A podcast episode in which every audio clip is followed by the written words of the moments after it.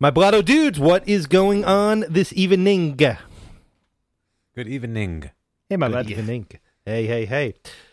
Oh, great to be back. It has been a few weeks for us, and uh, on another auspicious occasion. I'm I'm not sure if you're aware, this is the, the day George Martin finally settled in uh, on his accent. Are you guys, are you guys aware of this? Did you know? I didn't no. know if you're aware. He he actually grew up with a Cockney accent, and if you remember, our good friend Ken Womack, the Woe, was the one who kind of uh, drew back the curtain for, for We in the Blotto verse about the, the fact that that wasn't his, what we know as the George Martin voice wasn't his his true uh, sure. voice. He he thought that, you know, his Cockney accent sounded low class, and so he practiced several different accents of Great Britain, British territories, um, former British territories, before finally settling in on the classic erudite Martin we are all familiar with. True story. Uh, he he tried Welsh, Scottish, uh, Northern Irish, Falklish, Islandish. Uh, none of them seemed to fit. He was actually only left with, with a couple options before settling in on that B B C-inspired voice we all know and love. Just just two we options, did. and and then that's what he settled with. Oh, so you guys what, are curious about the other what? one then. Okay, so uh, I, I know you're you're dying to know, since I, I led you down that primrose path of saying there were two. And I know you guys will probably say, like, oh my God, Tommy's probably going to do some yuck or something. Like, it's going to be George Martin, and then it's going to be someone else. I swear to you, my friends, uh, what you're about to hear, if you want to hear these tapes, it, it's it's two videos of George Martin. Um... You know, kind of in like the the the rain in Spain is falling mainly on the plain. You remember that from My Fair Lady, like practicing the voice and things like that. So, um, what you're about to see is, is George Martin. What you're about to hear also is George Martin practicing those final two accents. So, let me get this up for you. He would communicate with a pilot who is in a separate cockpit purely and simply through a gospel tube, which was kind of tube. That you, you know, you'd say, hello there, and you'd listen. So you guys know that's that's the George Martin we know and love, right? Like that that's the one. Of so course. Yeah. you you want to hear the other one he was working on at that time, George Martin? Of course. Here we go. Yes, yeah. I do. Oh, then uh, I will play it for you. Well, of course, I killed him years ago in the books. Yeah. So uh, at that time, we didn't actually have an actor playing him or something. Um, Jack Gleason, who played Joffrey, was actually like the nicest guy in the world. Amazing, George Martin. Like the, you know, he was working on this uh, New Jersey accent, also a British territory at the time. You know, years and years ago. So. Lot to learn still about the Beatles, oh, guys. Lot to yeah. learn. It's Thank hard you. to Google George Martin now because. That other George Martin uh, company. The author? What do you uh, mean, the other ones? Oh. Oops. Let's not tell him. Nano, nano,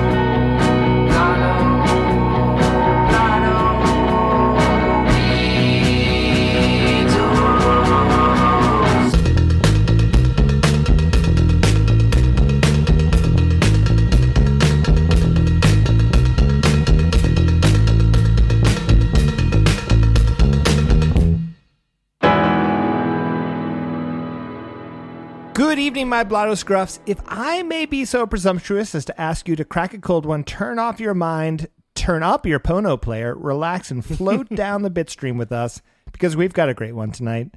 Welcome back to Blotto Beatles, celebrated the world over as the leading beer-goggled geeks of Beatles broadcasting.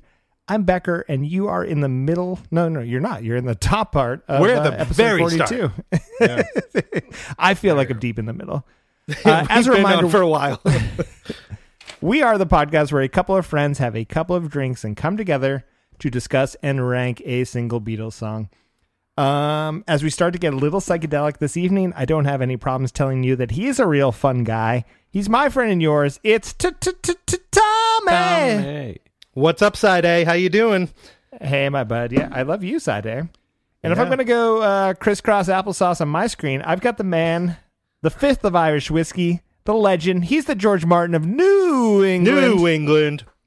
It's executive producer Scotty C. Good. Hello you good, there. good, good? We're also blessed this evening with the presence of music supervisor R B this evening. That B stands for Beatles. How are you doing, my bud? Doing good. How are you? Uh, we've had some people ask if you're really sitting at a piano, are you? Uh, prove it. Yes. Piano. Yeah, soundboard. That famous piano note. Total so soundboard. Good. So good. um, how is everyone? Are you doing great? I'm feeling good, man. A little a bit of a gap in recording. I don't know why. It's been thirty days or so. You feeling roosty? Really? You feeling a little roosty out over there? I think Scotty was that, re- that, re- that rehab or something. I don't know. It's like exactly thirty days since we recorded. Yeah, we I don't know how that happened. You look exactly. great, Scott. you do, you uh, really do. I mean, you, really you do have a beer in your hand. I'm, yeah. Well, I'm we're a, on Bottle Beatles. I'm excited that we are working, and I don't want to tell the people too, too much yet, but we are working on a little Blotto field trip. Yes. And I think the next time that everyone's going to hear from us will be on that field trip. Uh, and I'm really, really excited about that, to to be honest. So I can't wait Me to get too. there. But um, yeah, no bullshit. I was pretty legitimately saddened recently this past week about the death of Mark Lanegan.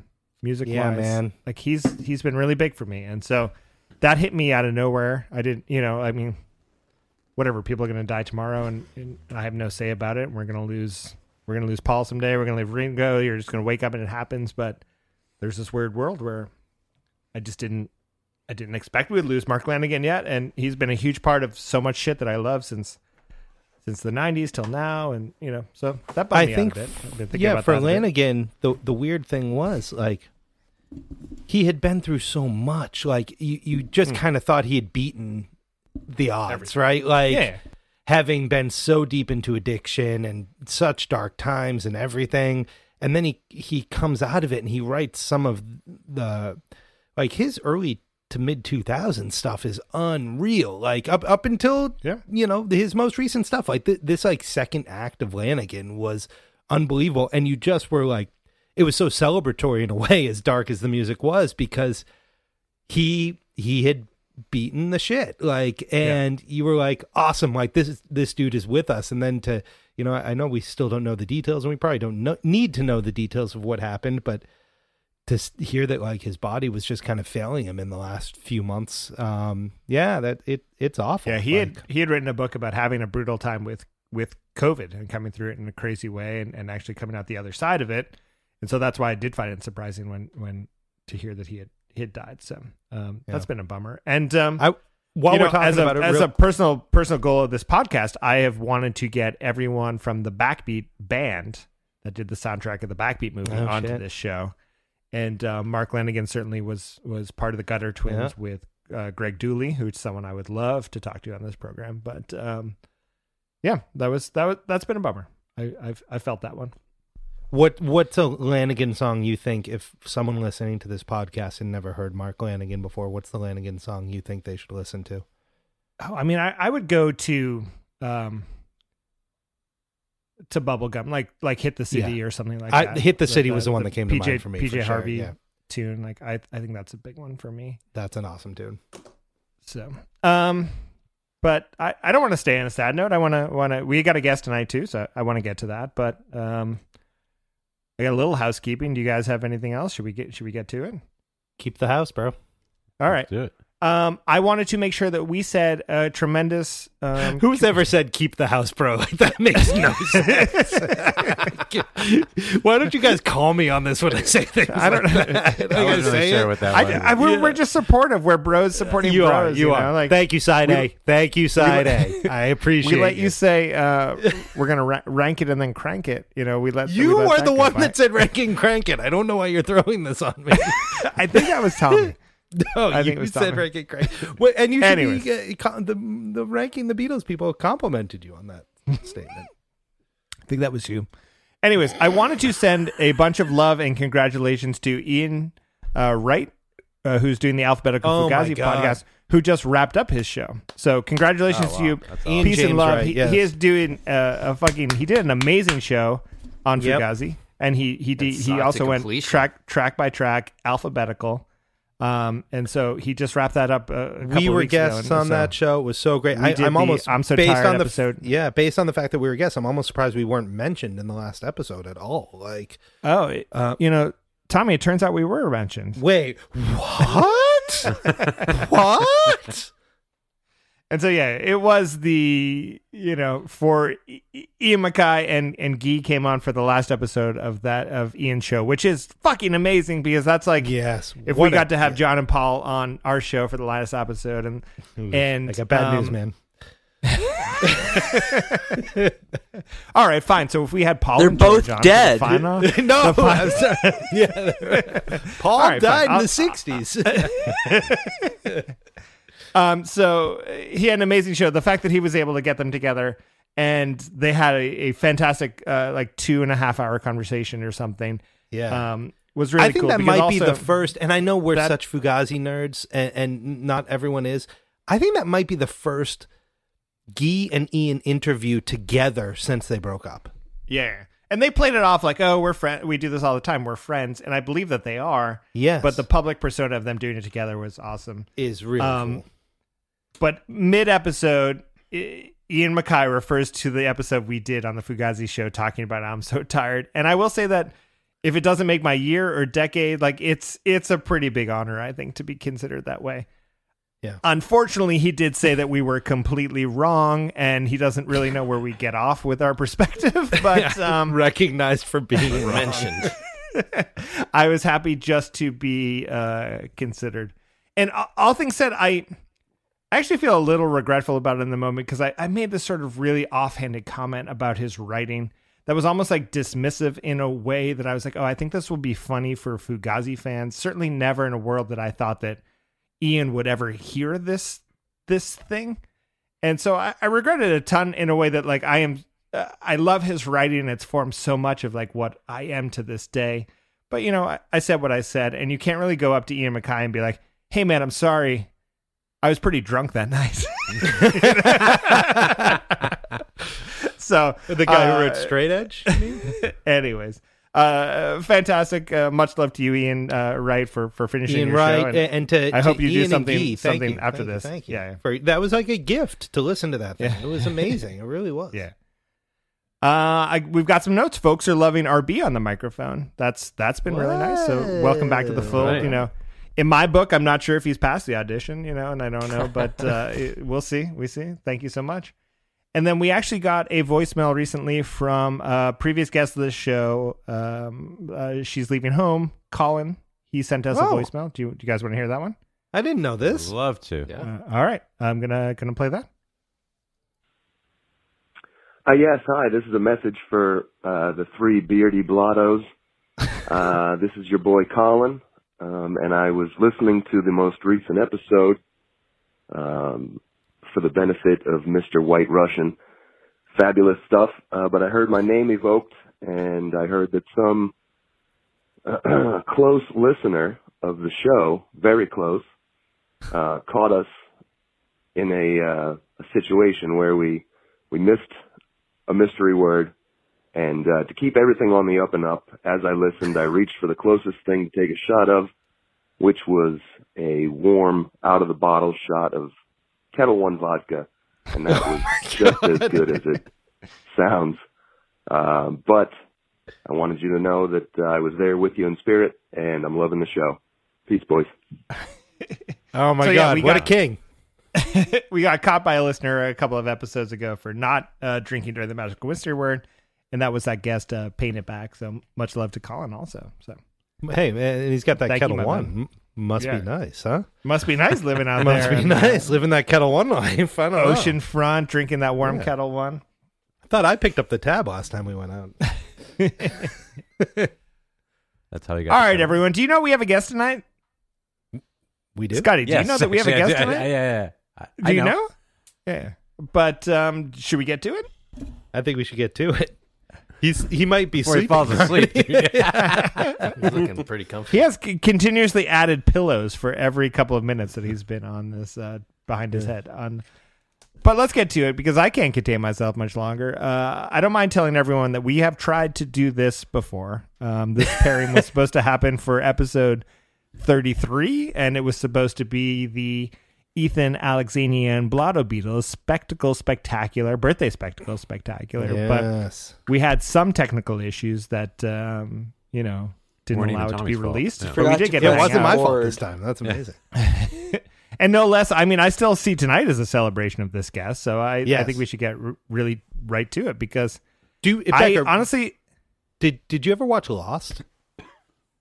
Uh, the yeah, show Lost. Yeah, I watched Lost. They're on the island. Did you remember, like, they, they get off the island, and then all of a sudden in season hold three... Hold on, hold on, hold on.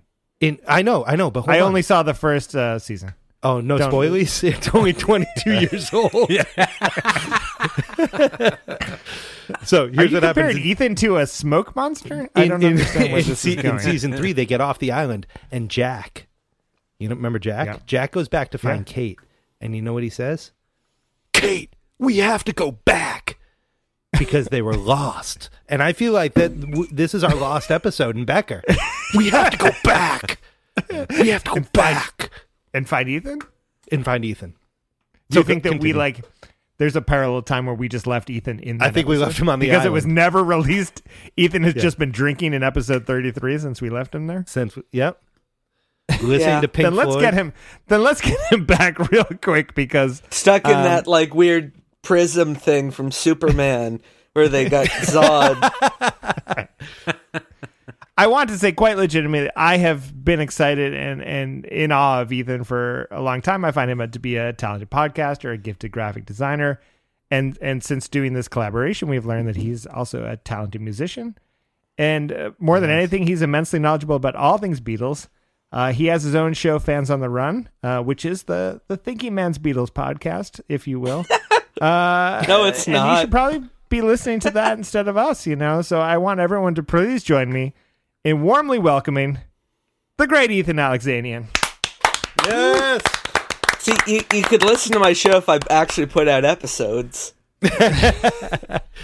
But luckily, if anyone hasn't listened yet, you've also cranked out something like seventy-something episodes at this point. Yeah, it was you're like a sweatshop for a while. um, but you're like, you're you're like Steinbeck, you know? You you can't just expect... expect. Oh, don't Steinbeck compare me to, to Steinbeck. With uh, a, a new book every six months or whatever. You know, it, genius takes time, my friend. And we're, we're waiting for it. We're ready. If that's what you want to call it. We're Ethan, champ- we're not we're not close to your birthday anymore, but that's really nope. why I initially wanted to celebrate with you on this show. Um, it's sort of like, like we don't have a lot of rules ago. on Blotto Beatles, except, you know, maybe being of, of legal drinking age. But um, it was it was slightly awkward where I'd been listening to your show for a while, and then I saw you on video because we did we did some stuff together, and and then I had to ask your age to be like, oh, you know, we want you on this show, but what does it mean? And then at the time you told me that you were turning Canadian I'm legal. This many. In August. Well, but um, with the exchange rate, I think yeah. we're good, we were good at that point in time, right? I don't know how you do all of the work by yourself, but like, what what is your show and what is it about? Uh, it's to put it to put it simply, there there was this group of people called the Beatles. I, I don't know if you've heard of them. Go on. They, they were kidding. they they I'm made. Intrigued. They made what we in the biz like to call music. Mm. And uh, now some one hundred sixty-eight years later, uh, people talk about the Beatles. And I occasionally facilitate these conversations. No, just kidding. I'm a I'm a fucking schmuck who just kind of is there while other people talk. I need pillows. Right now, Ethan is like comfy. I'm living the high life, baby. Why is it? Uh, why is it the Beatles for you, man? I couldn't think of another band. I don't believe that for a second. Like, you come from a world from intense knowledge and fandom, and and uh, like your personality, I, I like. But tell me, like. Why is it the Beatles? Like, what triggers you about the Beatles that's made you commit this hard to it? Uh, it's been said before that the story of the Beatles is almost just supernatural. that it just, yeah. at this point in time, doesn't even seem real. It seems like some sort of great mythologized thing, like Apollo. Or whatever that is. I don't know. I don't read. And then? Hmm? Do you have any idea why it was the Beatles? Like, or it was just because you love the Beatles? Like, it's just because I love the Beatles. All right. But cool. It's a thing also that you're like immensely knowledgeable, clearly. Like encyclopedically. I, I can name all four Beatles. What? There were four? I'm intimidated. Uh, hold on, my I notes mean, later. To be in the fair, show I, I was just Beatles. kind of, I was just kind of pissing into the wind there. I'm not actually sure. I just wanted to look cool in front of you guys. Yeah, I wanted to look cool in front of Scotty. We Keep all crushing I'm that still Mike's Hard Lemonade, yeah. bro. Good luck. And, and Good Darby. Luck. I was listening to the Velvet Underground when we was in fourth grade. Yeah, exactly. Yeah. Why today have you found all of your focus and passion? Because I know that still sometimes you're like joking about it, but your passion still lays in in the Beatles. And what is it that's that makes you come back to this? To be honest, I don't know. Okay, I it's seems... just I like the Beatles. I like yeah. talking about the Beatles. I like listening to the Beatles. I don't know what it is about those four. Uh, Dickensian street kids from Liverpool, but I love them. In addition to you being a fantastic podcaster, and I believe you are, and I know you don't want that helm, you do some amazing album art or show art. You do some amazing thumbs. Um, what's going on with you in the world of uh, graphic design? Yeah. Um, who's your boy? Hmm? Beatles-wise. Who, who's your Beatle? Which you... Beatle is my favorite? Yes. Today. Um, George. Why? What, what What do you think it is? Like, is it the solo stuff that he does after? It's is the it cheekbones. From the get-go, that's all you needed? Yeah. He's the he's the. It's easy to identify him at a wax museum, even if they have like really shitty Beatles. It's like Ringo has the nose, John has the glasses, and George has the cheekbones. What does Paul have? He has the the tiny mouth that resembles an anus occasionally. I love it. How often do you go to uh, wax museums, Ethan? That that's a. Becker, that's a really personal question. You're declining to answer? Yeah. I respect that. Scotty C, when's the last time you were at a wax museum? Hey, I mean, I don't really, I don't have to answer this. No. Stop trying to bully us. All right, I please, I'm willing to say I was at a wax us, museum. Us, us wax musician, Mac, wax museum aficionados refuse to be, refuse to be categorized. Yeah. There are dozens there are of us. Dozens of us. Literally dozens. See, the wax museum enthusiast convention's right next to the Never Nude convention. Yeah, yeah. There are dozens of us. Yeah. Ladies and gentlemen, we are not only the Beatles podcast, but we're also a podcast where we do a little bit of drinking. So, no. uh, Scotty C, have you been putting down uh, some drinks this evening? Yeah, I've been drinking some of the Devil's Purse Handline Kolsch. Oh, the official no, beer of Blotto Beatles? The official, official beer of Blotto Beatles. And Much I've love got to them. My, oh, of course. And I've got... Actually, this is my last one. I don't know. I haven't well, I haven't been drinking them, but somebody has been. Um, I'm already drunk, so I'm just going to check my phone. Right on. And I got the slain for the shot. Hopefully did, we get to hit Scotty, one Scotty, did you make it all the way through that bottle of orange uh, Lauren yeah, whiskey? I just, I, yeah, I just got to get rid of it. Orange Jameson. I don't want to see it ever work. again. Scotty does work. I will uh, say. Um, I also just awful. got recently got my I got my re-up uh, from the Devil's Purse because uh, right. Tommy got out there a couple of weeks ago, uh, but I hadn't seen him since. So I got my re-up. I'm drinking the Henlein Kolsch this evening.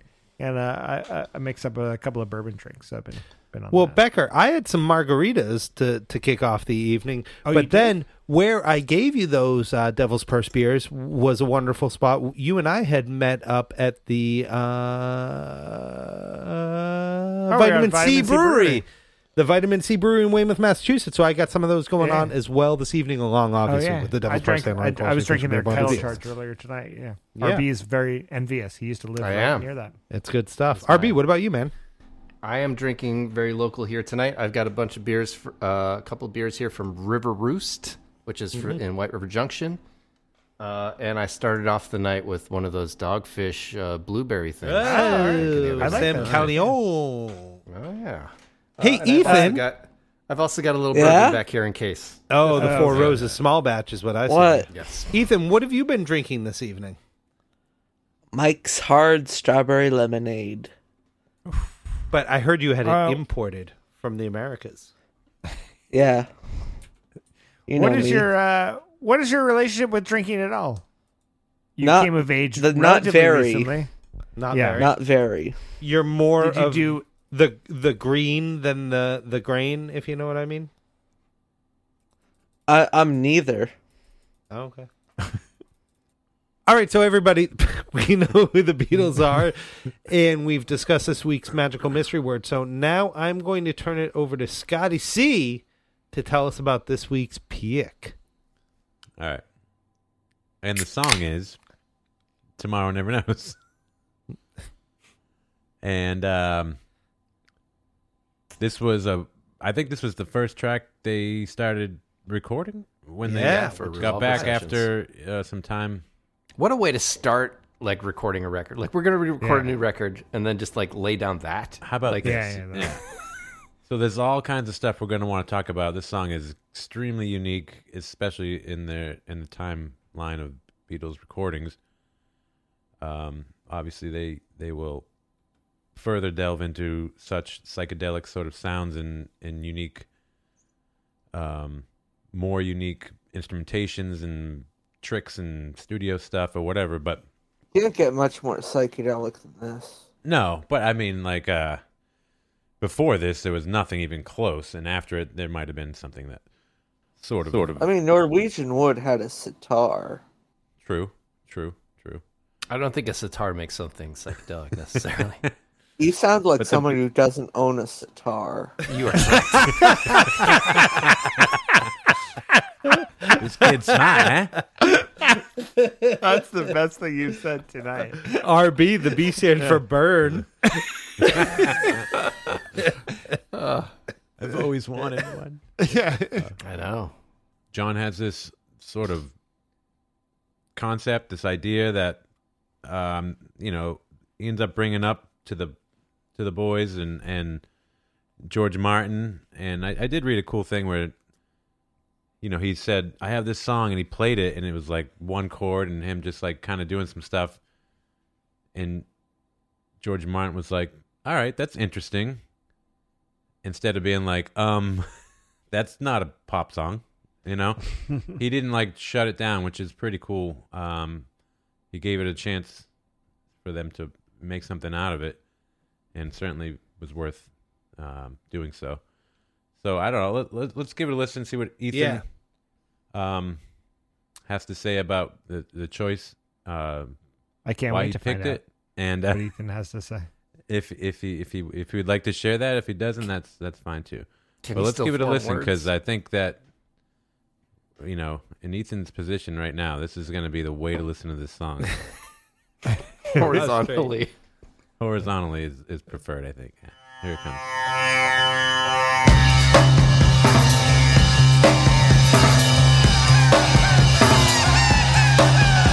Turn off your mind, relax and float downstream. It is not dying. It is not dying. Lay down all thoughts, surrender. What was it that made you choose the track Tomorrow Never Knows? Oh, it's it's my favorite Beatles. You're ab- that this is your number one Beatles song, is what you're telling me right now. This is like, it's my number one Beatles song. Top of the Pops. This is it. This is better than Day in the Life. Yeah. This is better than song stinks. The Day in the Life stinks. Is that what you just said? I didn't say that. What did you say? I don't know, man. Roll back that tape, Scotty.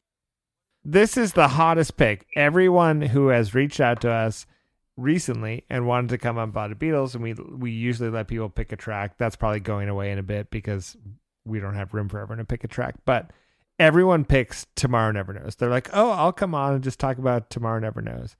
And we have well, very spe- suck it. It's mine. And we have very specifically saved it for someone who would maybe give us sort of uh, a passionate reason for why they wanted okay. this to be their song. Okay, I'll try and I'll try and give you something. It's like a radio broadcast from another dimension. Oh my okay. god! It's yes. like all these sounds that people still aren't sure what the fuck they were doing, how to get them yeah. sounds. Um, people speculate: is that a seagull? Is that Paul? Is that what?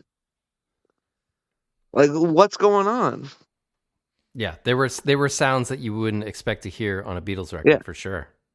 It's yeah, or that's nineteen sixty-six. I'm almost envious of your listening in a way because we're older than you, and we heard this on on, on tapes, then we heard it on on C Ds well, the Beatles and all of that. Did this with tape. No, but, but I mean cassette tapes. You immediately heard it. In your listenership, you got to investigate and understand what all of the sounds were, and sort of get a better understanding of what it took to to hear this track.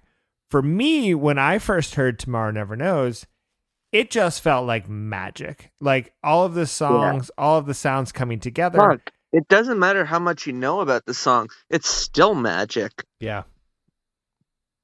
Yeah. I I I I do still believe that. And even even the past couple of weeks, like doing the research for the episode, I I I, I believe it's like, how do you make this sound? You know, is and, is the song really? And this is I. This is not anything I thought about before. Right now, is it really just a drum beat with well, the bass is other nah. stuff yeah, over the the bass? Okay, yeah, yeah, um, fair enough. There, yeah. there are drums in the song. Yes. Okay. Oh, thank you very much, Ethan. Okay, check. There are drums. Like, I Paul, appreciate. Paul that. is just Paul is just maybe droning, but he's, yeah. But he's, he's in the sound. He's, he's rhythmic. He's rhythmically jamming. Though. Yeah, he's, he's rhythmically jamming along with it. Like yeah. like R B was just saying, and he's the sound of his bass at the time is so cool. It's like distorted, but not like ugly distortion. It's like yeah. this, yeah, just oversaturated. Yeah, it's exactly. And this is like, like a, a kind of special Paul bass moment because it's it like.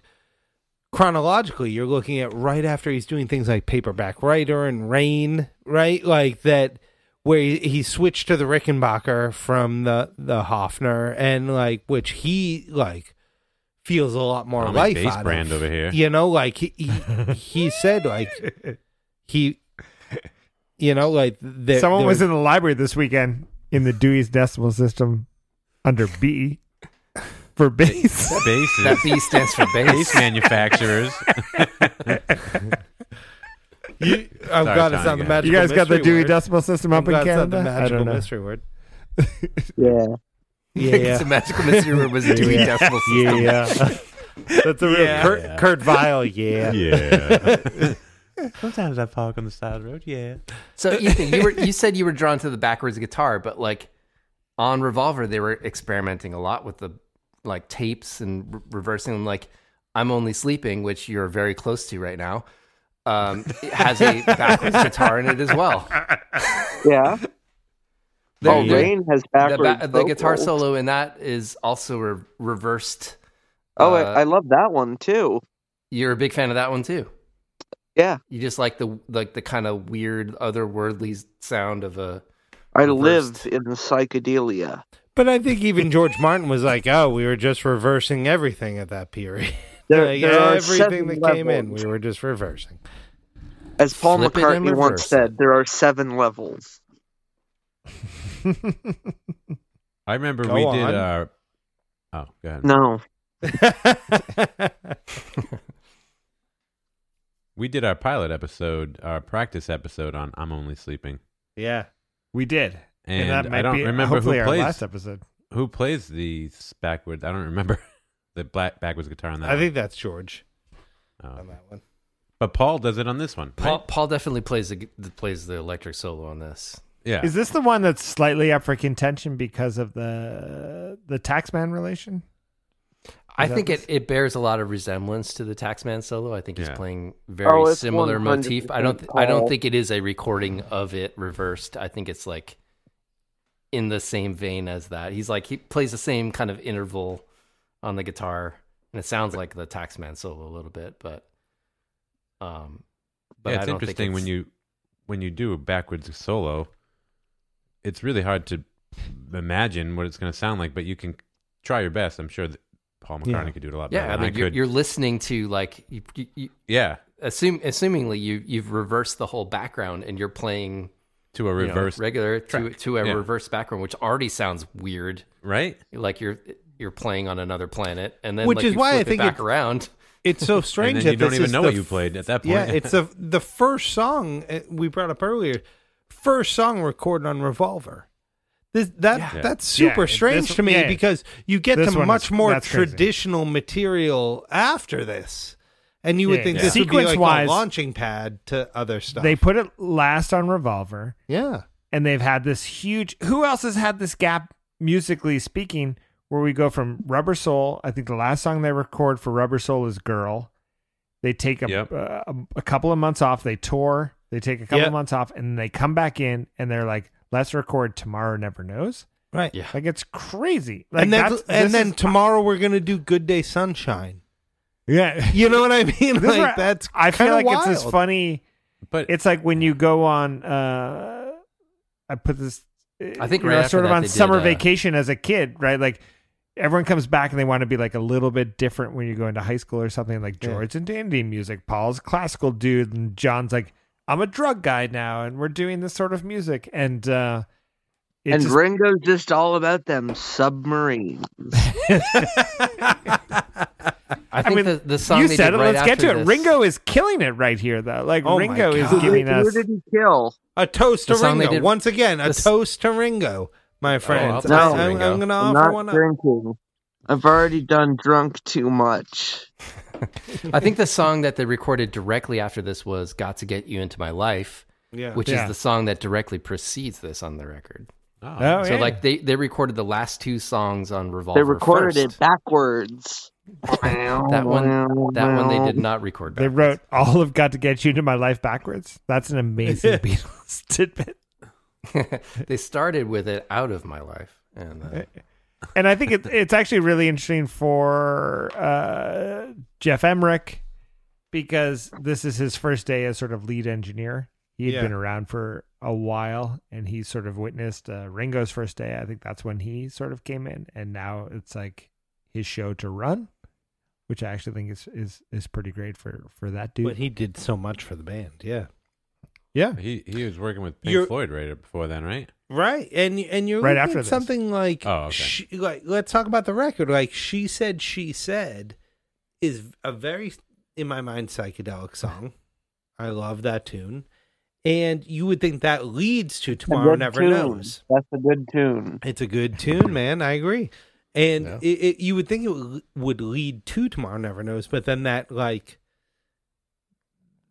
the reverse of it, it, it is what's actually true. Like somehow Tomorrow Never Knows leads to She Said, She Said is a psychedelic uh, a step forward or something. Like it's the the timeline of Revolver is interesting, and and it's most interesting in my mind in the way that the Beatles almost, not that they poo poo Revolver, they it's not that any of them say they hate it. You said poo poo. Are we saying poo poo on this show? We've I mean, talked about this before. The, I know you don't like when I say poo poo. I know you don't like when I say poo poo. Aren't you but, the intellectual of this show? How I don't like say poo-poo. Crap, dude. Everyone thinks yeah. you know crap is but an you know the, but they they also like every Beatle that I've ever uh, heard an interview Matt. with is like, oh, Rubber Soul's part one, Revolver's part two. And Revolver, in the minds of Beatles fans, is one of the pinnacle albums, right? And they almost, right. like, sideline it as no big deal. It's just part two of Rubber Soul. Those are wildly mm-hmm. different records. But yeah. they don't Ethan, remember. Do you put Revolver number one as a record? Yeah. He's showing us the number three sign on the camera. No, no give us the okay. okay. It's a, I think that's an A-OK. That's the OK yeah. sign. Okay, yeah, Revolver number one. And I have a tough time with that because I'm such a White Album guy. But well, I... you're wrong. And I do love Revolver. I mean, I, I intensely love Revolver, but I... Yeah, it should I... be number one then. But I'm an Abbey Road guy. And this, so this is why we're going to hang up on uh, Ethan right before the ranking uh, section of the show, because we, we know we already where know he where stands. he stands. Yeah, we do. But I'm not standing though. No, you definitely are not. Yeah, we haven't we seen Ethan stand for that. I'm not standing. Yeah, yeah, yeah. I can't stand. I can't stand. There you go. You know what I do like about this song is the idea of no, what Paul, don't you like? I like the idea of Paul being the one to manipulate the tape loops. Yeah, you know what I mean? Because we always kind of what was it? Uh, tape loops? Tape loops? Loops? Loops? Loops. Uh, all right. All right. Ethan, I was gonna do looped tape. It. You looped it. I was gonna use kind the word stupid. tape, but uh, then I was like, maybe that would be said too much. Luke gotta find a said. synonym for that word. Uh, do I have to drink more? You don't have to do anything you don't want to do. My bottle, my bottle was yeah. across the room. Yum yum, Ugh. bottoms up. Man, we don't usually hit uh, the Magic Mystery for the first time, like two and a half hours in. um, this is a big one. I so, so we do. So the we do. the uh, the tape manipulation. I love being yeah, on, that's a big on, on the side it, of yeah. Paul, like because I think we think of Paul as the non-risky one, the non-experimental, the non, like like John's making the experiments. John is reaching out. George mm-hmm. is going spiritual, and Paul's writing pop tunes that maybe have like a fictional bent or like whatever. And this has probably been our issue with Paul. Um, you know, people have called us out as a podcast, but like Paul is leading the charge on this song I in, think a in terms bit, of weird experimentation. Like, let's, I think put a little the, bit p- of that, put the pencils in the room, throw the, the tapes around, the seagulls, the, the whatever it is. And then let's add the weird to the song. Right. Like, I think that's I think, awesome. I think a little, a little bit of that is Paul's being been introduced a little bit to some, like avant-garde stuff that's going mm-hmm. around in London, right? Yeah. He's like, he's heard. Oh, of course. Uh, yeah. Like, and it's probably a little bit of uh, Jane Asher's been able to like take him around to stuff or whatever. But like, he, I think he brought in a lot of um, influences that he has, that he, I think he was introducing the other Beatles to some other weird stuff that was happening around the London scene. Which is the um, thing I love, because you wouldn't expect that, right? That That is the thing you think yeah, John and that's, is bringing exactly. to the band. Um, I think that, I think George Martin has some credit here too. And, you know, like that's not typically yeah, where I like look to at you. shine the light. But look at you. yeah. This guy's almost laying down too. I'm leaning. I'm leaning. It's the eleven o'clock lean, you know. All right. All but um, I think that George Martin also told, told like, oh, you know, take this stuff home and go home and chop it up. And I think it was Paul who sort of take took the biggest lead on it, you know. And there's five specific loops that are playing here that are all sort of mean. But I didn't. Oh, oh no. I, I did not. What was the when in the last episode? What was the magical mystery word? Do you remember? I thought it was the one we, the one we, did we did with Ethan. Ethan remembered. What what was it? Drone. Drone. Oh, it was drone. drone. Right, right, right, right. But so Paul comes back with, with five different pieces, and and they all have names, and I can almost hear them now that they have names, but. He called it the Seagull or the Red Indian, which was McCartney laughing, and orchestral chord, a mellotron uh, on flute setting, another mellotron string setting, and then sitar were all of the, the samples that were, were played Ooh. in there. Um, and it's, it's pretty cool to hear that back, because like I was saying, when well, this when is innovative song, Paul, like which I think is the thing we're all kind of looking for, right? Yeah, well, yeah, he's pushing he's even... pushing it into into some weird directions. Like, hey, we're starting a new record. I got this, you know, it, like, and then just jump into that. Like, that's that's wild. I think and well, this is to... probably a good example where we were talking about being for the benefit of Mister Kite, and um, I forget, maybe it was on the last episode we talked about it, but it was also that John had a vision for songs in his head that he couldn't convey to everyone, right? Because here's where he's telling George Martin that he wants this to sound like a thousand monks singing from right, the mountains, right, right, right. and it never really comes to life. And he later sort of he he shits on this song a, a, a classic, classically. I, we say this every fucking episode, right? We we can't find John talking positively about a song except for "Come Together," uh, our last track. Um, but why he wanted this to one, sound. Right? Yeah. He wanted this to sound in such a bigger way than it did, or he had a, a mental vision for this that never came to life. And then here we have Paul popping in and playing these tape circles to yeah. sort of, you know. Yeah, it's sort of like it's pulling like it away circle. from from maybe what John's original vision was, right? Which is why yeah. I love I love the idea of this song being a recorded performance. Like, mm-hmm. th- this would have never happened. What we hear on tape, had they been like, oh, the bass is a little off on the song, the drums are a little off, and then done it the next day, because of the way the tape loop thing happens, they could have never done that tape loop thing. Come, Come on, fucking circles. Tape circles. Ethan, take a drink. Oh, my God. Oh, we're at three already? Yeah. I think... So Ethan, are you are you asleep? Are you okay? Give us the okay sign. Oh. He's only sleeping. Yeah, he's so my point with the tape manipulations being the the tape repeaters, um, that becomes a performance. No, but it becomes a performance. Like. You yeah. can go and see a band live, and they're going to play the, the song you love. And then you go and see them the next night live, and they're going to play the exact same song, and it might be better or different, or they're going to... The or solo goes a little longer. It could be worse. It could, you know, the the ending gets weird. Like, whatever happens, this song becomes a performance piece because you yeah, can yeah. never do...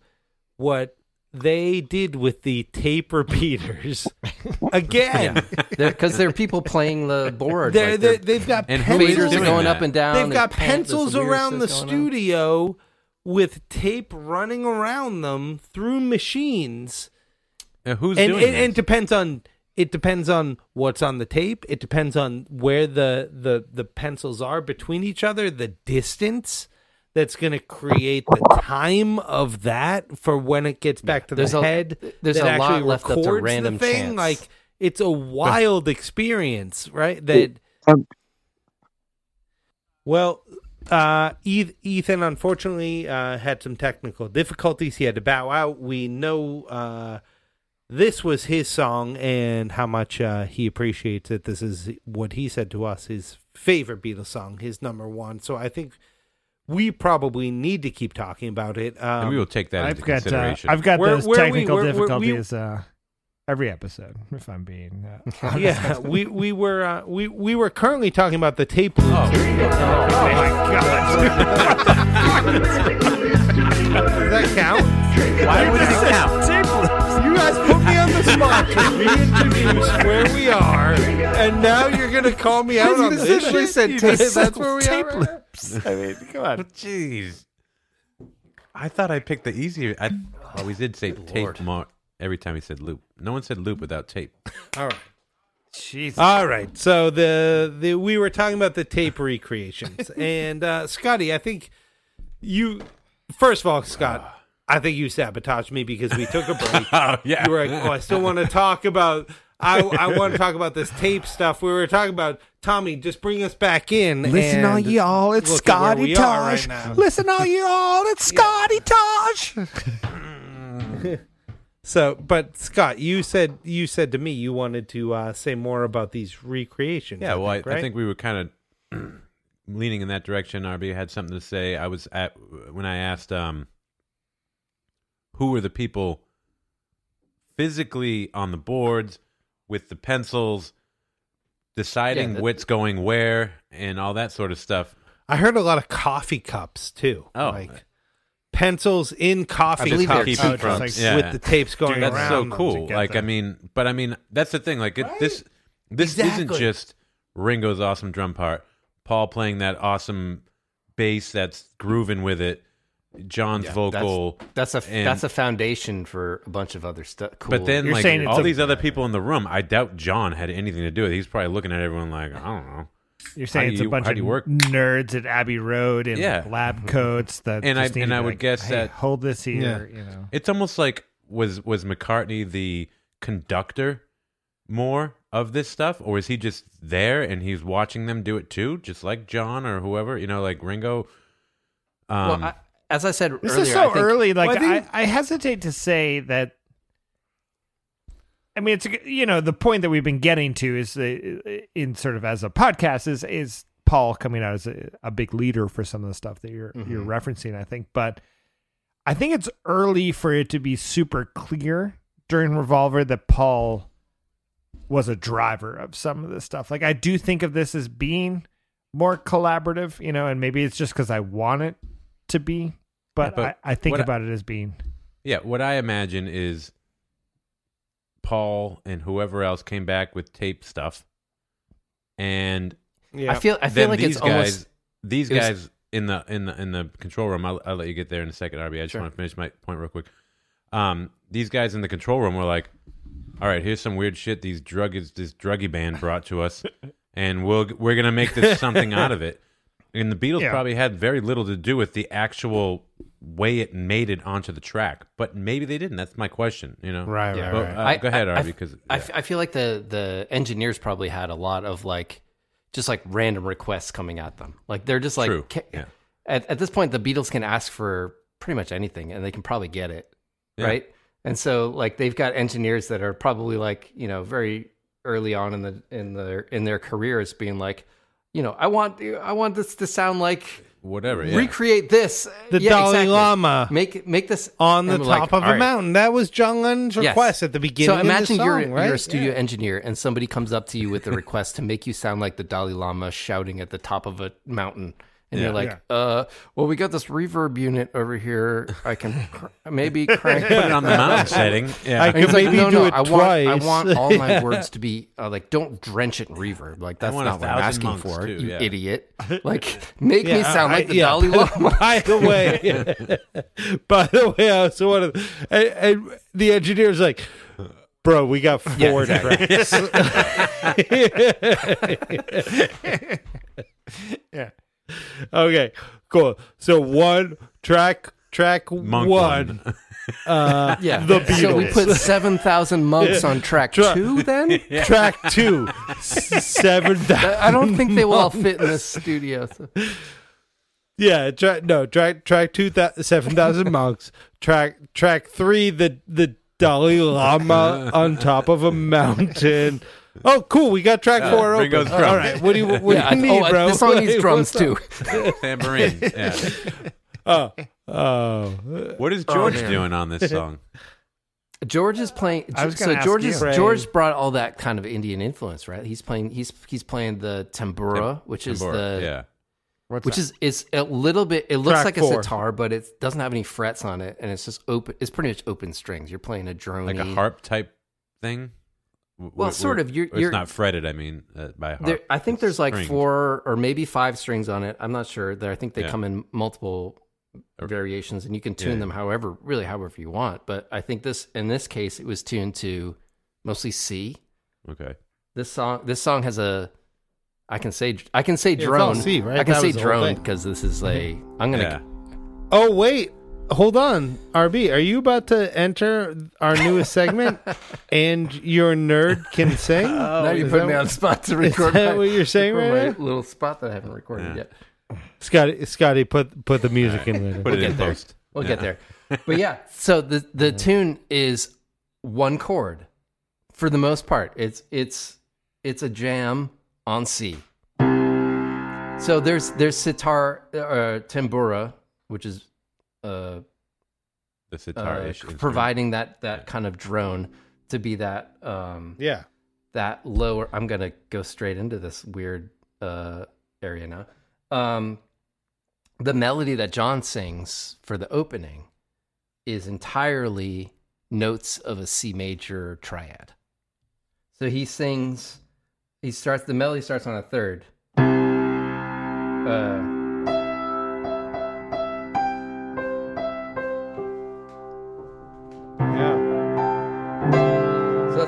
That's all. And the, the bass still stays on this pedal, pedal, C. But then there, I, I don't know if it's an, it sounds to me like an organ part, but it might be a loop of an orchestra, whatever, playing a major chord that's a full step below, which is a really? B flat chord. Um, so it's a B flat over, over a C bass note. So like after after he does oh, wow. that yeah oh yeah but but you yeah, still have the, you still yeah, have yeah, the yeah. bass yeah that's big time Motown stuff right there yeah yeah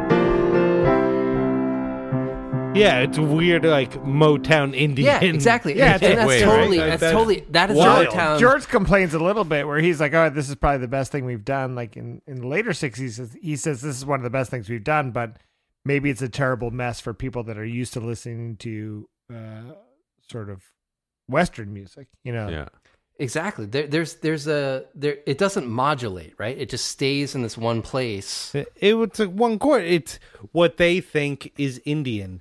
But they are thinking it's Indian coming from this R and B exactly. background, you know, and that's they're, like they're pulling in influences. That's from so the amalgamation many other that happens places. Here. Like yeah. um, that yeah. that that that B flat over C happens a lot in that Motown kind of yeah uptight. Everything is all right. Like yeah. it's, yeah, it's yeah, yeah, kind yeah. of like a it's just kind of like a little scoop into a, but it's just yeah it stays at this level and it kind of scoops down.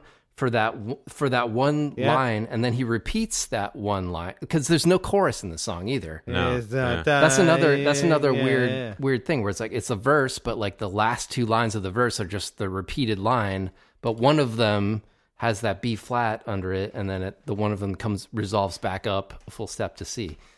Um, so it's there's a form there's it's a cool form shit. To it, but but it's yeah. there's no it's there's no chorus to it. It's almost like a I don't know. It's um, should we talk about the lyrics here? What do we think about that? We I don't know if we've got. We that. should talk about the song at some point. I feel like yeah, we've, we've been doing all right. Yeah. I think a little bit. Um, you know, I love this tune because for a ton of reasons, and that'll probably come up while we're ranking. I love this song because everyone is present and participating. I'm not sure if I've totally. said yeah, that. Yeah, yeah. And even yep. George Martin is a bit on board. Paul says a, a little bit later, he's like, oh, you know, George was a little bit older and we were bringing him the stuff and he very easily could have been like, what the fuck is this? Like, how do I sort of assemble this and market right. it and make it a thing? But he was like game to be like, all right, let's, ex- let's explore this. Especially like we were saying, the context of them coming off tour and them coming off of uh, the Rubber Soul record to, to dive into this piece. You would think they'd want to come in with a hit, right? Yeah. Yeah, mm-hmm. yeah, absolutely, and and they come in with the hits, right? I mean, like but, clearly, you know, Revolver I mean, yeah. has hits, but yeah, they don't they don't come right in with it, and so everyone is on board to to make well, this I, happen, to to to dive into musically speaking, and yes. then the, there's the lyrics here, and mm-hmm. from a, a a John perspective of writing all of this, like it, it's this comes back to what we were just talking about in the last song, Come Together. Like this is the uh, Timothy Leary. Stuff is very present in both tunes, right? Like we're talking about like a little mid mid to late John Beatles to uh, very late John Beatles and like carrying these. But this harkens forward. back even even more to like them searching for source material too, because like this is he pulled a line from the Psychedelic Experience book in the same yeah. way where he pulled from a yeah. poster for uh, Kite or yeah for, sure. for the benefit yeah. of Mister Kite, right? Like he's he, well, and George George Harrison even says like these lyrics John did not understand when he sang them. Well, right. I, th- I think I think what what John was singing from was from from an angle of I'm a like we're trip we're trip sitting you through this song, where where George came from it from yeah. a this is a meditation song, like you're coming from within. Yeah, okay. You know what I mean? Yeah, yeah, and like yeah. They were they were coming at it from different angles, but kind of like hitting the same. It worked, yeah. Yeah, it, it works either way. Yep. Right? Yeah, I mean, can't you imagine if you're a John Lennon and has just done acid a couple of times and you're like, I feel these things so completely. You know, like you think about early drug experiences that well, um, people you know might have had, and you're like, oh, you know, like... This is this is a sentiment that you want to turn people on. Like that is the biggest thing about you know this, the first time I've done and all of these things. About something like, I want to share it with people, yeah. and it's sick in a way because you're like, oh, these are not good for you or all of that. But coming out of the best drug or drinking experiences, I'm like, oh, I want my friends to do this. You know, like that's that's a little bit of what this expression right. is. You know, and when there's something about something cyclical that he's discussing that I really tie into and understand or and not I don't understand I want to understand like the uh the at the end of the song when he's like it's um play the game of existence to the end of the beginning of the mm-hmm. beginning of the beginning this idea that this this thing always comes back around uh I think is is really important. It's like I don't know, man. Like, is, it, is this coaxing you to? It's not. It's natural. It's, it's natural. Yeah. It's plant based. Like it's you, you look at plants Cycle. that uh, that yeah. that rise and spread their seed and then die, and the next seed spreads. And you look at the idea of religion and the idea that you know whatever religion you're part of, and many of the Judeo-Christian. Uh, Christian religions believe in the idea of like, okay, so you die and then something is afterwards, or the Hindu religions and, and all all the very Eastern religions that believe like the cycle is very real. You're going to die. You're going to come back as something else, and, and, and all and, that. Like this, this and then cycle from the straight is very from universal, the straight, like a Revolver vinyl. Perspective of well, and the oh you got to flip it over yes, and you got to start yes, over yes, again, yes, right? Yes, yes, yes. Oh, yeah. The, right. the, it, everything is, is secular. You know, yeah. Like it's uh, it, it all comes back around. Like how cool, right? Like we can tie all of these things together. Love it. I wanted to bring up. Um, this is completely off the, the separate place, a separate place entirely, but. Uh, Yola Tango has a song called Autumn Sweater, which kind of yeah. quotes this song a yeah. little bit. Oh, they really? have the uh, the the beginning line that they kind of repeat in it. Oh, the beginning. Mm-hmm.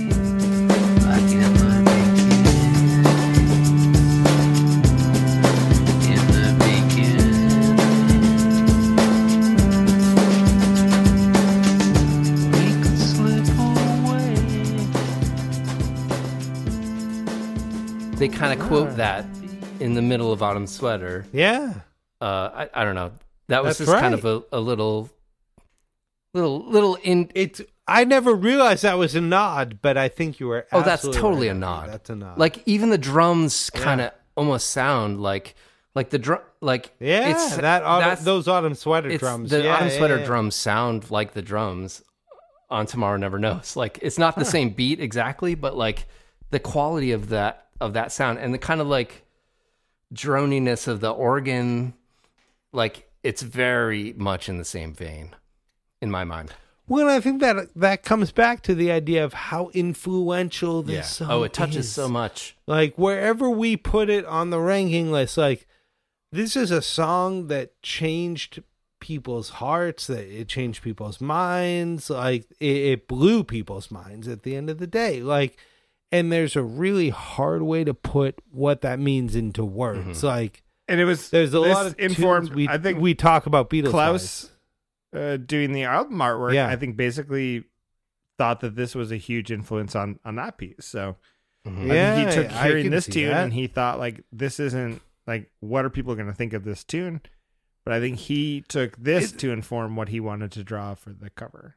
Yeah. Exactly. That's what I'm saying. Like, he put it into artwork. He put what he was feeling into, like, something visual. Yeah. How do you put Would Revolver feel the same without this artwork? Words, like, like there is all sense. Of this tied no. together where you're like... All of this you know, stuff. It yeah, is the yeah, whole yeah. package of stuff that, that makes you feel this way about it. I wanted to bring this back around to... We talked about Paul bringing in the idea of all these tape Circle, circles. Yeah, yeah. Wow. Thank you. You are good. Well done. Yes. Uh, but there's, there's, You've there passed is the some, audition. Yeah. Thank you. There's some like, there's some early avant-garde electronic music happening in this, in this time period, and even before this time period. And uh, I think Paul name checks uh, Stockhausen, uh, yep. Karlheinz Stockhausen yep. a little bit, and actually Stockhausen is on is one of the people. On the cover of Sergeant Pepper. Oh, nice! But he, he has he was have, like... he was doing Ethan didn't name him, but it's um there the, he was doing electronic music in nineteen fifty whatever it was. It's he was doing sampling and tape yeah. circles and saturation and like reversing tape things. And I think Paul probably was was exposed to a little bit of. That and wanted to bring right. that back to the band. I mean, like, hey, there's some cool stuff happening here, and, and that probably John song with one chord, and is like perfect. Yes, exactly. We can I think sample I, one I want to give credit to one of our guests, and I don't. Someone guessed Stockhausen, and I forget who it was because I had to look it up, and I had written it down. But someone did guess Stockhausen. I'm like, not guess, but they were aware that Stockhausen was on the Now, cover, is he so. the guy yeah, that would so just like, like break stuff at performances and like do all kinds of weird noises and like run his fingers along the piano? So there, there's a there's a piece that he made. I, I can't pronounce it because it's all in like German. forty hours long or something? But it's it's from nineteen fifty-six, and it's called Gesang der Juli... I can't... It's, it, it, the, I respect that you tried. Yeah. yeah.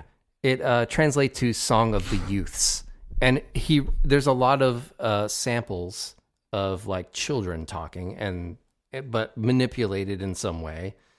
Um, and, uh, you know, I think Paul was Paul was introduced to this as an, you know, as a fine art, I would assume. Yeah, yeah, yeah. Um, and wanted to bring it to John's attention. Um. Uh, but but like all of those tech, all of those same techniques that like that tape saturation, the tape circles, the like kind of wild sounds that he was getting are like almost directly reflected in this song. Like there's mm-hmm. there's a lot of you know that that weird like seagull kind of sound. It I, is apparently a sample of Paul himself laughing on a tape that he recorded. Yeah. yeah. Um, wow. It's rhythmic right, so like, still, yeah.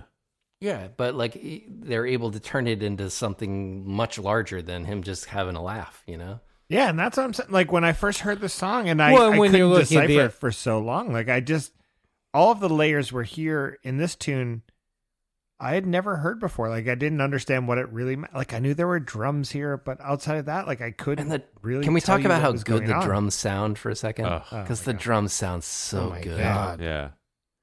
Is it Je- uh, Geoff Emerick talked and, about, and they're so much better than the earlier incarnations yes. that we hear in like there, the anthology. There's, there's a big step up in the drum sound on the rec- on the Revolver record. Like yeah, yeah, the yeah. everything sounds punchier. Like it just like the bass drum has like a little has. I, I guess they yeah. they said they cl- they mic'd it closer or they stuffed yeah. Stuff I was about into to say, it. I think that's like a big. Isn't that a Geoff Emerick thing? I, yes, I don't know.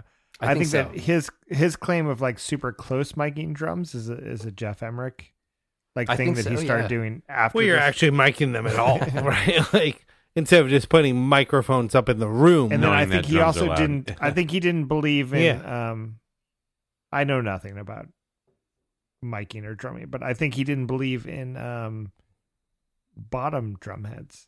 Bottom, he- How bottom dare heads. You. How dare you? How dare you? You know, well, I, I, I, I read that he like put, I think he was putting like microphones like inside of the drums. You know, I read that a big yeah no a lot of that. I was read happening. that a big yeah. sound of that was that he was close miking the bass drum, but he also like stuffed. I think he had like that. There was a giant sweater or something that they like were all oh yeah wearing in a photo shoot. That was on like a comically oversized sweater covers. with four necks yeah. in it that he just shoved oh, in the bass drum. All right. Well, how wild to be like, oh, we have two tracks. What? How can we feed all of this into two tracks?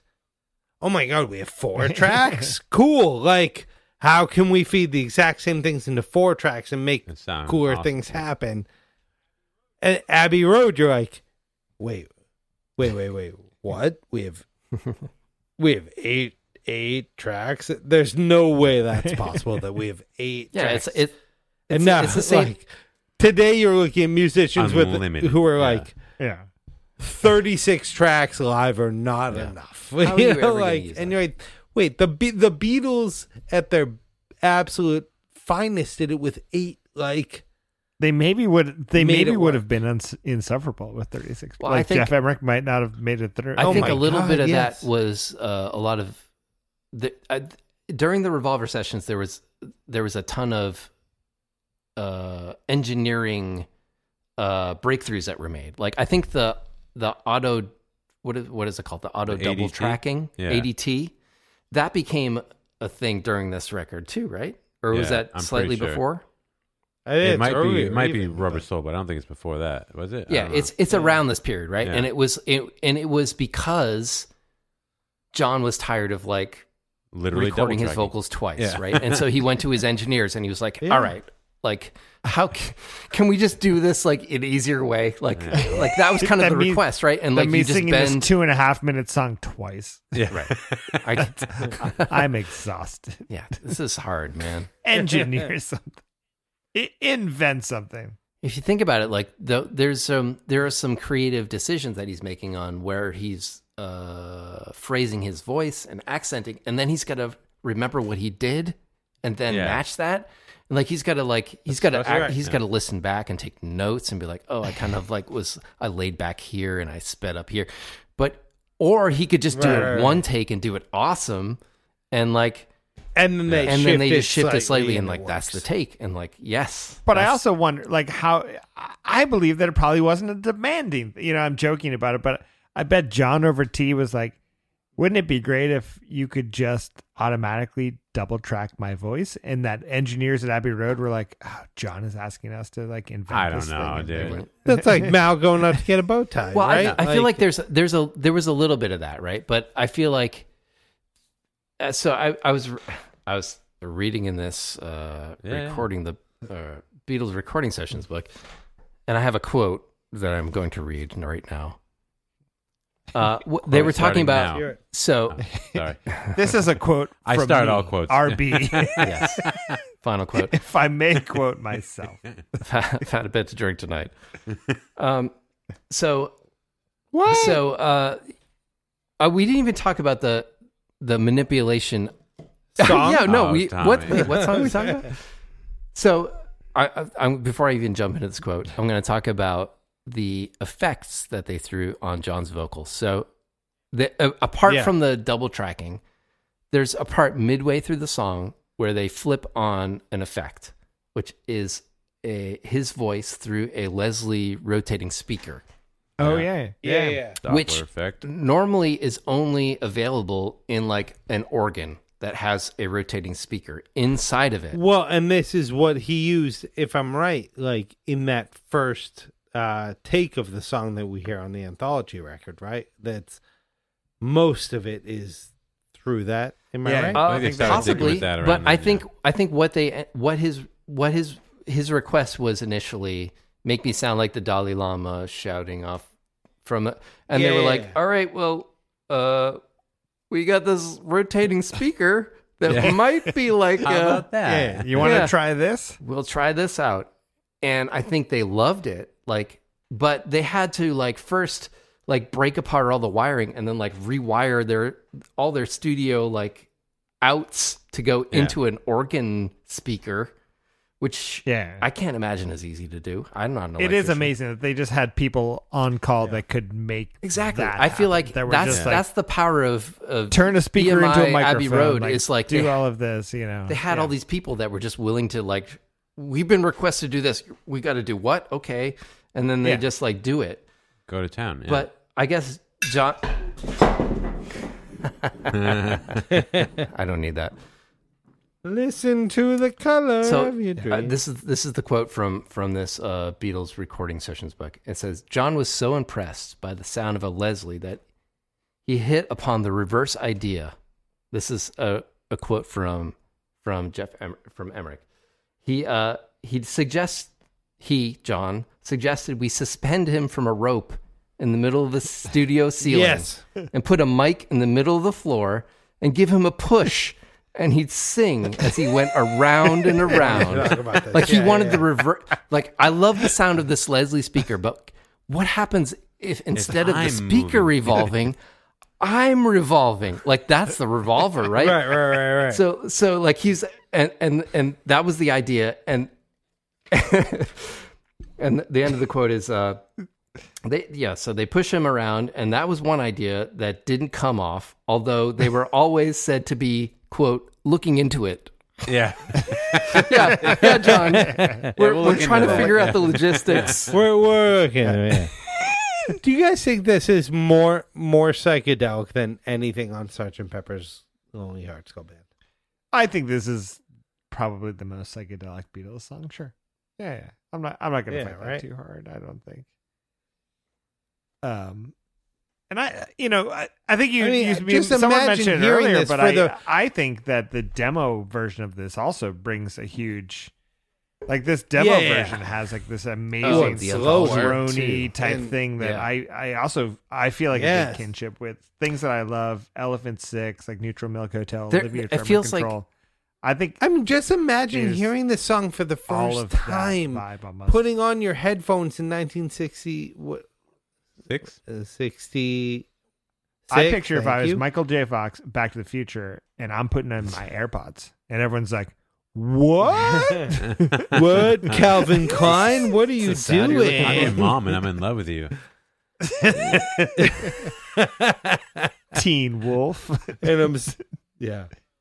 So, but like, I, I honestly, like, imagine putting on your headphones at this moment in time and being yeah. like, you've heard I Want to Hold Your Hand yeah. and Hermits Hermits and right. and like I want to be seventeen years old the, hearing this for the first time oh and God. smoking a J. That's what I want. Like oh my God. Yeah. Smoking that, um, that, did that you guys, sixties have, weed. Like in the sixties you're saying. Yeah. Have you guys watched yeah. the uh, television series called Mad Men? Oh yeah. So yeah, this song I was licensed it. for an episode of Mad Men. I have never watched Mad Men. I've never seen an episode. I don't know anything about it. I would recommend it. Uh, it it's an excellent show. I don't okay. remember. So it. This show, season one, starts in nineteen sixty, sixty-one, something like that. Oh, it's an old show. And yeah. there, it's like, I'm not going to, you know, summarize the show, but it's a... Uh, but the show is in the two thousands. But yeah. oh, all right. So it's set in the sixties, right? But they use this song for a, like, cultural sea change. Where the so uh, okay. there's a character named Don Draper who is a ad agency uh, creative director, and he's trying to connect with people and sell products, whatever. And uh, there is a uh, there's an episode probably I don't know five seasons in ish where they use this song, and they they had to pay a ton of money. I'm sure. I think yeah. it was. I think I looked it up. It was two hundred fifty thousand dollars in licensing fees to get this Beatles song to be played in an episode of this show.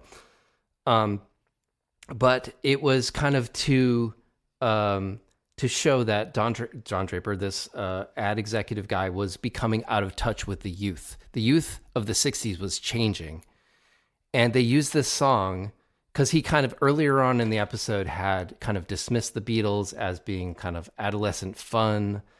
And then he was kind of gets curious and was like, all right, so what are the kids listening to? And he puts on, I guess he, I think he was instructed by his female companion to put on Revolver mm. at this point. And he puts on, because who else puts on the last track of a record when you're going to yeah. listen to a record? right, right. He puts on, so he puts on, he puts on yeah. Tomorrow Never Knows, and he sits back and he takes a sip of his drink and he's kind of, and then he kind of like just lifts up the rec, he lifts up the needle like halfway through the song, like, I don't get it. And then like, that's kind of like, that's kind of yeah. showing that he's becoming out of touch with the cultural movement of the sixties. Like he's, yeah, yeah. there's, there's a, there's a con- disconnect that's happening. And, um, yeah, I just, I don't know, thought I should mention it. No, I mean, it's amazing that, really awesome, that they they would pay that much music for that much money. Yeah, it was like, it was, it meant that much to the producers of that show that they would pay that much money to be, and they didn't play the like, whole it has either. to be this yeah. song. It can't be like some, like, th- yeah. there's, if there's going to be a that's cultural... when people get a Donovan song in there. Exactly. And that's yeah. when they play yeah. like you could have played Jennifer Juniper or something, you know, like that's, we're like, let's give them the vibe of the sixties, you know. Well, here's here's a, a, a very uh, big thing for me in listening to this tune is the, the very end of, yeah. of it. And um, the, there is something that happens with the piano at mm-hmm. the end Yeah, that I, I have we that. talked about Freeze a Bird. Notes. I have this we, same sentiment. We talked about Freeze a Bird, piece. the song Freeze a Bird, months and months ago with... Uh, It was years ago, dude. Uh, it was years ago. yeah. And I've never known how I feel about uh, about Freeze Bird or whatever, but there's that ukulele part at the end of Freeze Bird, and I really feel like the u- now listen to, to Tomorrow Never Knows. The ukulele at the end of Freeze Bird is calling back to the end of the piano at Tomorrow Never Knows. Is it, it's I, pulling you back into reality. Yeah, it's like it's serving the same purpose. I don't know if we want to listen. About, like it's brought. Well, it's serving the same purpose, or is it? Let's li- can, can can we listen for a second, yeah, Scotty? Can find, can, yeah, can you pull up the, the piano for Freeze for uh, Tomorrow Never Knows for a second? You want to do Freeze a Bird or which one? I want to do Tomorrow Never Knows first. I can find that. Give me the last like fifteen seconds of Tomorrow Never Knows.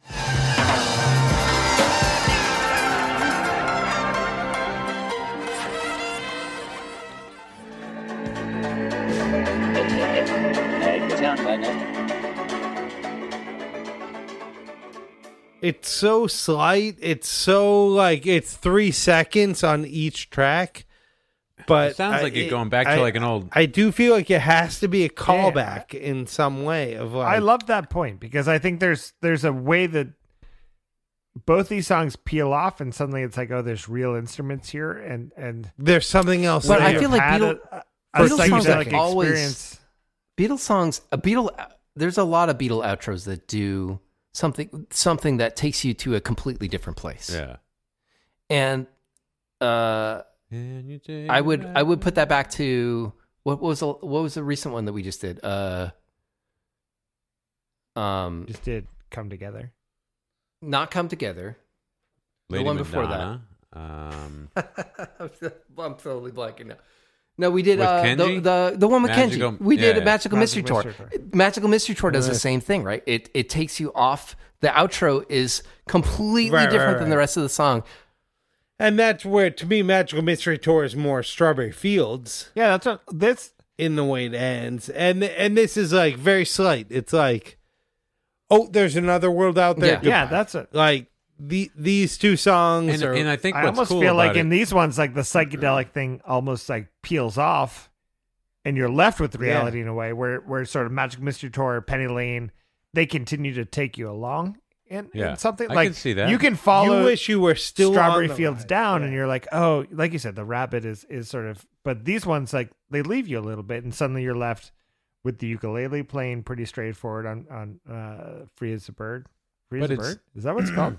But yeah. it's not just yeah, yeah, yeah. Um, the ukulele, the piano, playing straightforward. It sounds old. Yeah, it sounds like true. yeah, you're you just it's got home timey. to your parents. Yeah, yeah, yeah. you yeah. know what I mean? Like, yep, like you know that sobering moment. Like the world is yeah, crashing. Yeah, that sobering in moment you. where this shit's wearing off, and you're like, "Fuck, my life's stuck still." yeah, yeah. Did I transport in time?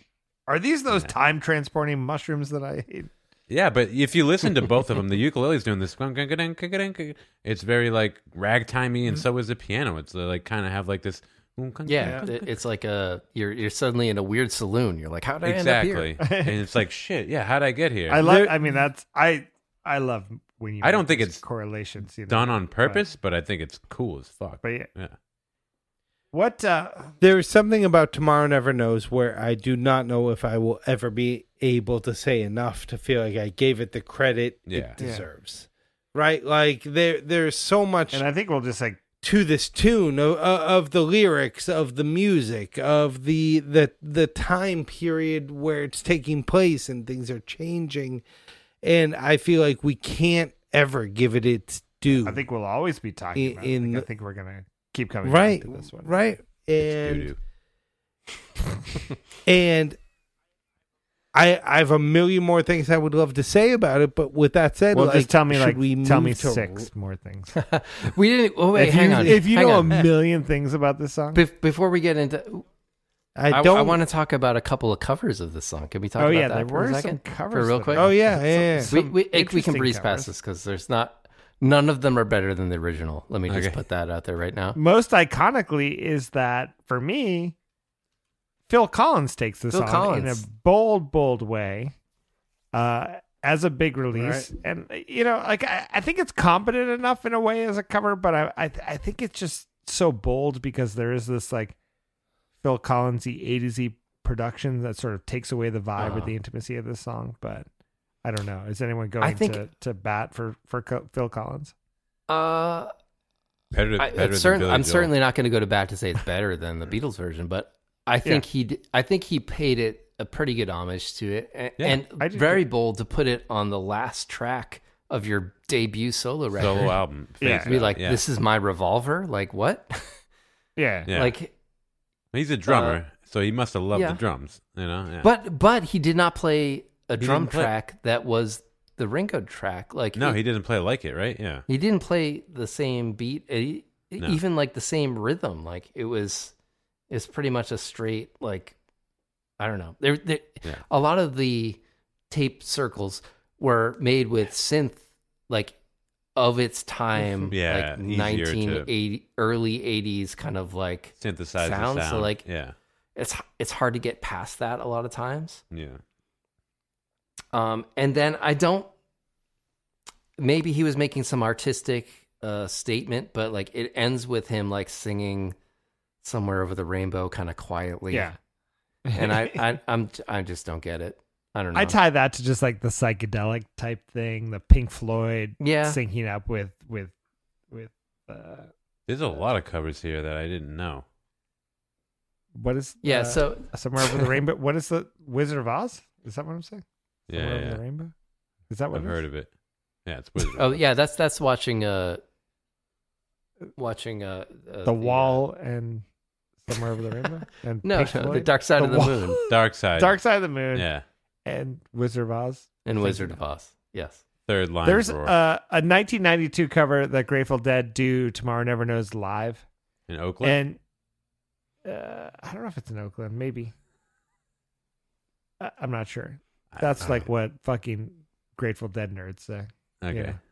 You know? I mean, the Grateful Dead and can cover whatever song they want. Fine. Like, do. It's fine. You know, like, uh, you know, I'm sure like a Grateful Dead fan would be like, you had to see it live, man. Like, did you ever see Dead live? You ever see Fish live? Like, that's when it comes to life. That's my.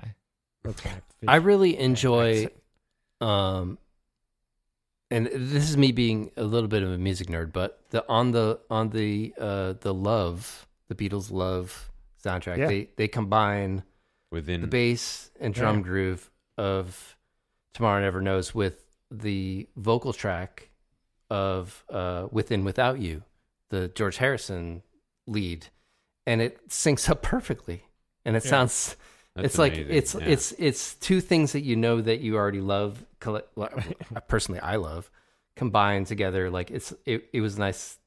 It was a nice, fun way of reimagining that song for me, because it's like it already has that dr- that droney. I had to be careful that drone wasn't the word. Um,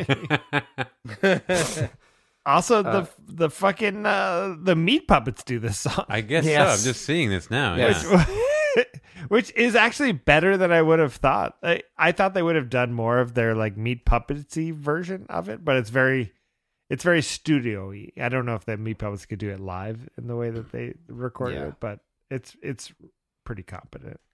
Anyways, thank you so much for joining us tonight. I mean, we we dove into this tune, and you know the whole purpose of of Pod of Beatles is that we are exclusively here to discuss a single Beatles track, and then take that track and. and rank it.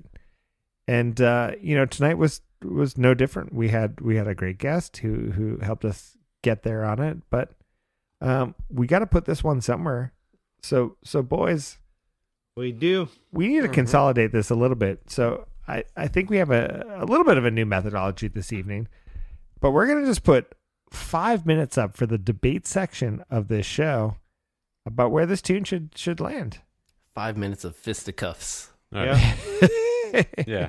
And noogies, virtual Zoom noogies.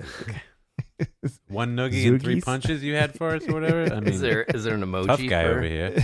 I did noogies. threaten to punch our guest this evening, yeah. which I've never never done before. But no.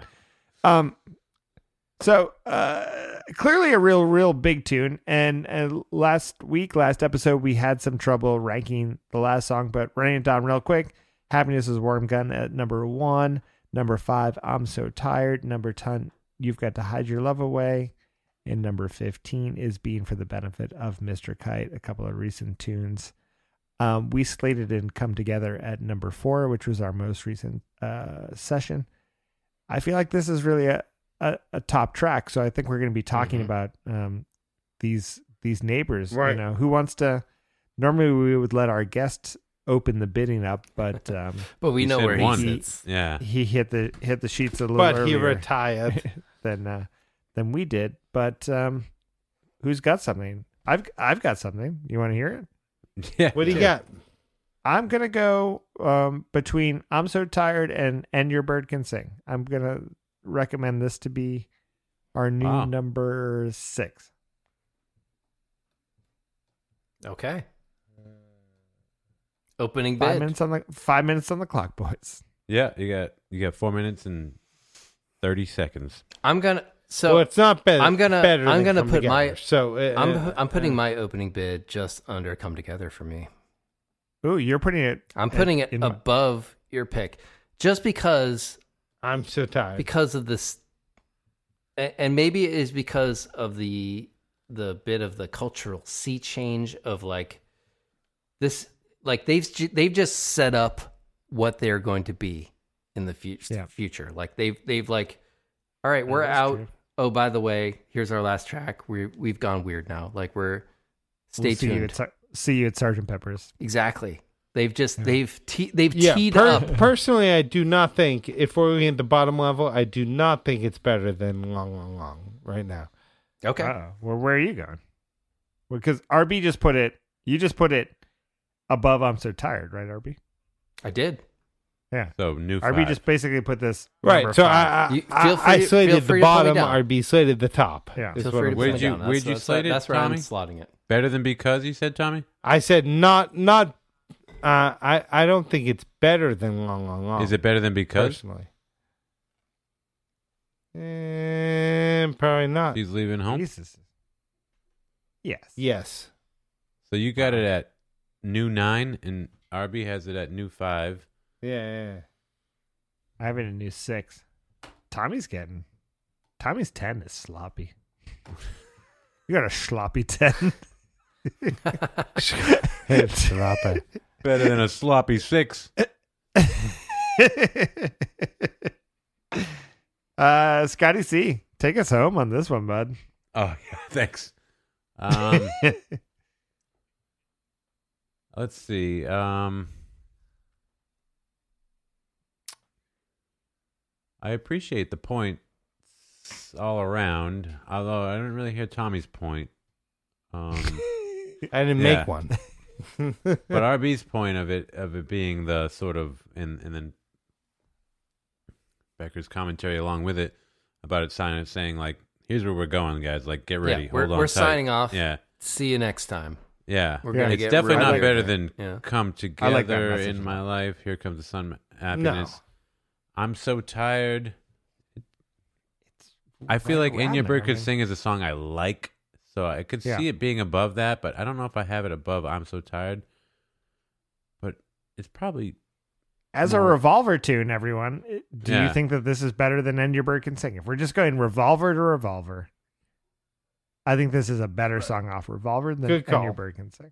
Yeah, I mean, I think so. You it's have a, to. It's yeah, definitely I mean, a more forward, progressive thinking yeah. song. It's not a pop song the, by any means. Despite but, the syn- yeah. synchronous guitar parts of Enya Bird Can Sing, which Enya Ooh, close. Be careful not is... to say that word, the evergreen word. All right. Tommy hates our list so, so our much. New... Every week he hates it more. It really hurts. Our him. New number six is what we're saying?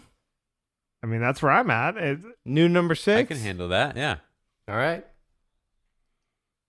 Ladies and gentlemen, we just ranked it, and just running it down real quick, our top six has now become happy. And Becker, like you always say, w- like you say. Oh, yeah, you love to it, say this. It. You love to say this. Yeah, yeah, yeah. You've told me. You taught me this. The, you, that you text me this every time we finish day. an episode. You text me, thanks for ranking it. Now we crank it. Coming to a Blotto t-shirt near you. Oh my goodness, that was another episode of Blotto Beatles. We did hit the magical mystery word this evening. Scotty, that magical mystery word was... Loop. Fruit Loops. Fruit, we got Fruit Loopy up yeah, here. We yeah, we hit it a few times.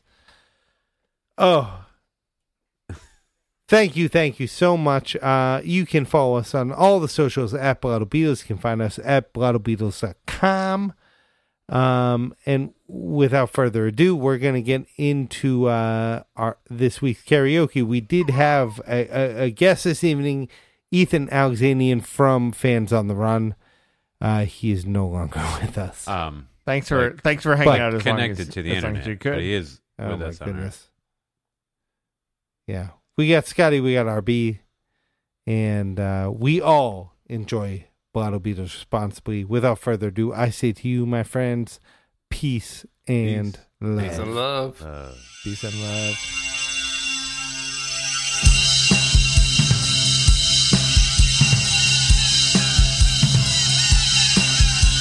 Turn off your mind, relax, and float down.